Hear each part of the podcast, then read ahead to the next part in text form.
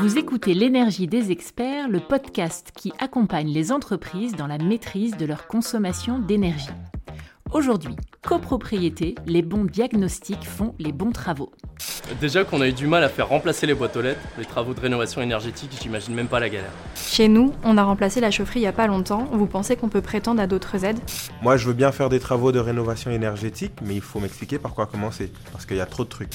D'après l'INSEE, 30% des habitations en France sont en copropriété et sur les 10 millions d'appartements du parc immobilier français, 1 million est considéré comme des passoires thermiques. Dans un contexte de tension climatique, accélérer la rénovation énergétique de ces bâtiments devient donc primordial. Et à son échelle, chaque copropriété a son rôle à jouer. Mais comment s'y prendre? Sur quelles aides compter? Comment entreprendre concrètement un projet de rénovation thermique quand on est un syndic ou un copropriétaire? Aujourd'hui, Michael Hanois et Hugo Velopé, experts énergie chez Eni, sont nos invités du jour et ils vont répondre à toutes nos questions.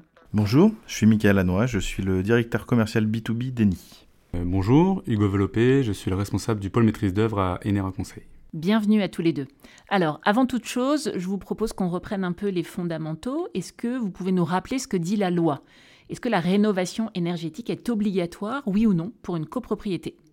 Alors, la rénovation énergétique, euh, non. En revanche, ce qui est obligatoire, c'est depuis le 1er janvier 2023, pour les copropriétés de plus de 250 lots, le plan pluriannuel de travaux. Au 1er janvier 2024, les copropriétés de 50 à 250 lots seront également concernées, et dès 2025, toutes les copropriétés. Alors, il y a d'autres aspects qui sont importants, d'autres aspects réglementaires, notamment l'interdiction de location pour les logements F et G, ce qui risque de se durcir à l'avenir. Au-delà d'être obligatoire, il y a aussi un intérêt de la copropriété euh, dans euh, le fait de se lancer dans une rénovation énergétique.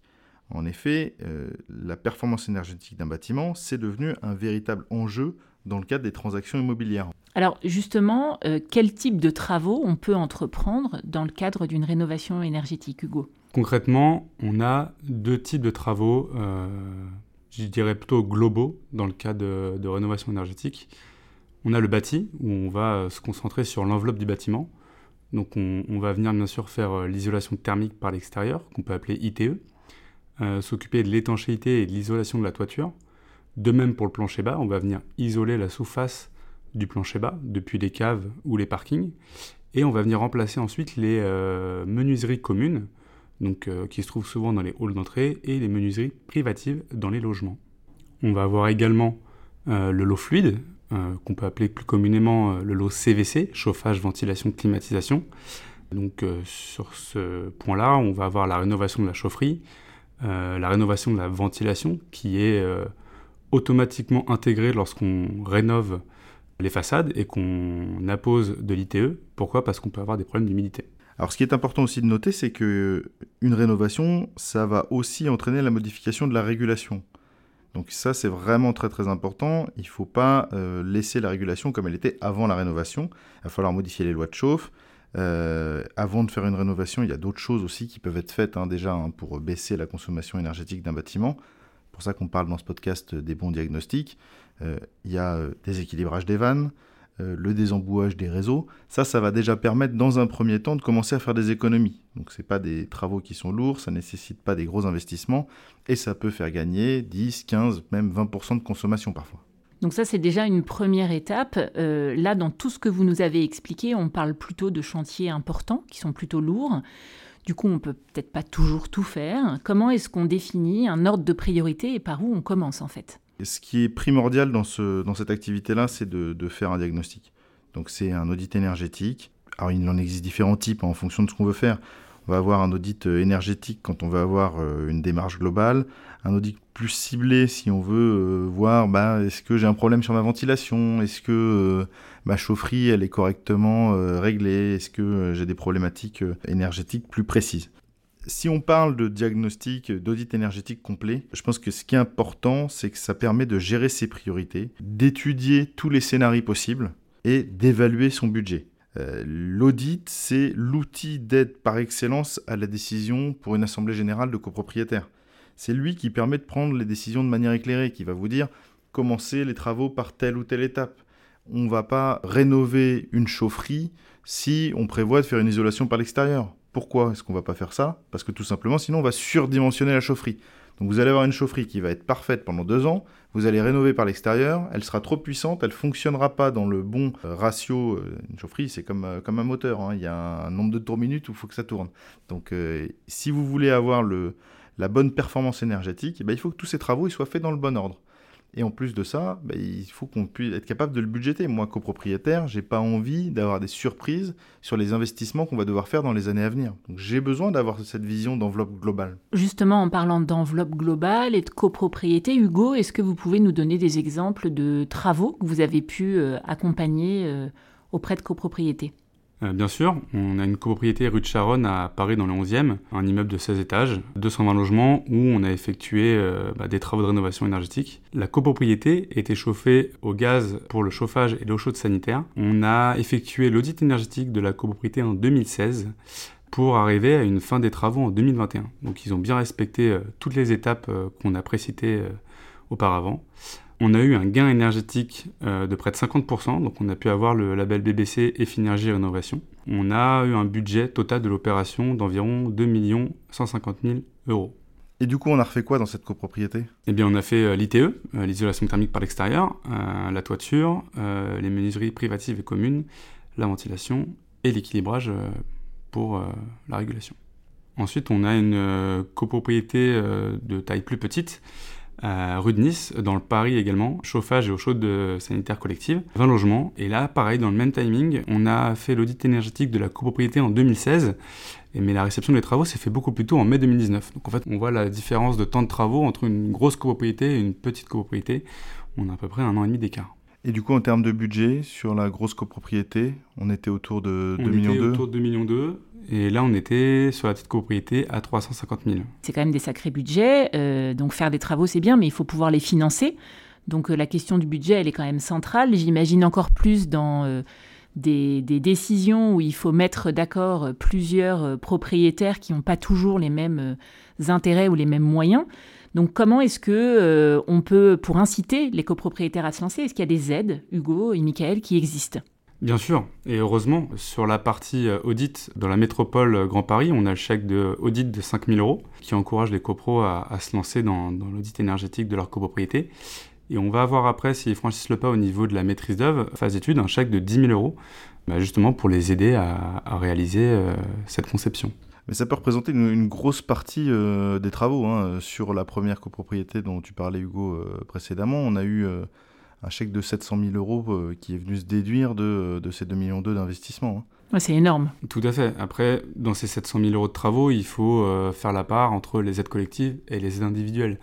On sait qu'en moyenne, euh, sur les aides individuelles, on va avoir entre 30 à 50 pour les logements les plus modestes d'aide sur les travaux. Donc les aides individuelles dépendent de la situation de chacun des copropriétaires. Tout, à fait. Euh, alors, en fait, euh, on parle de ces aides, donc agir pour faire des économies d'énergie, c'est bien, évidemment. Le faire savoir et convaincre, c'est fondamental aussi. Donc, comment est-ce qu'on peut communiquer correctement avec tous les acteurs concernés? Est-ce que vous avez euh, des bonnes pratiques à partager avec nos auditeurs? Alors, les bonnes pratiques, oui, on en a. Parce que de l'expérience, on, en a, on en a accumulé au fur et à mesure des années sur, ce, sur ce segment de, de clientèle.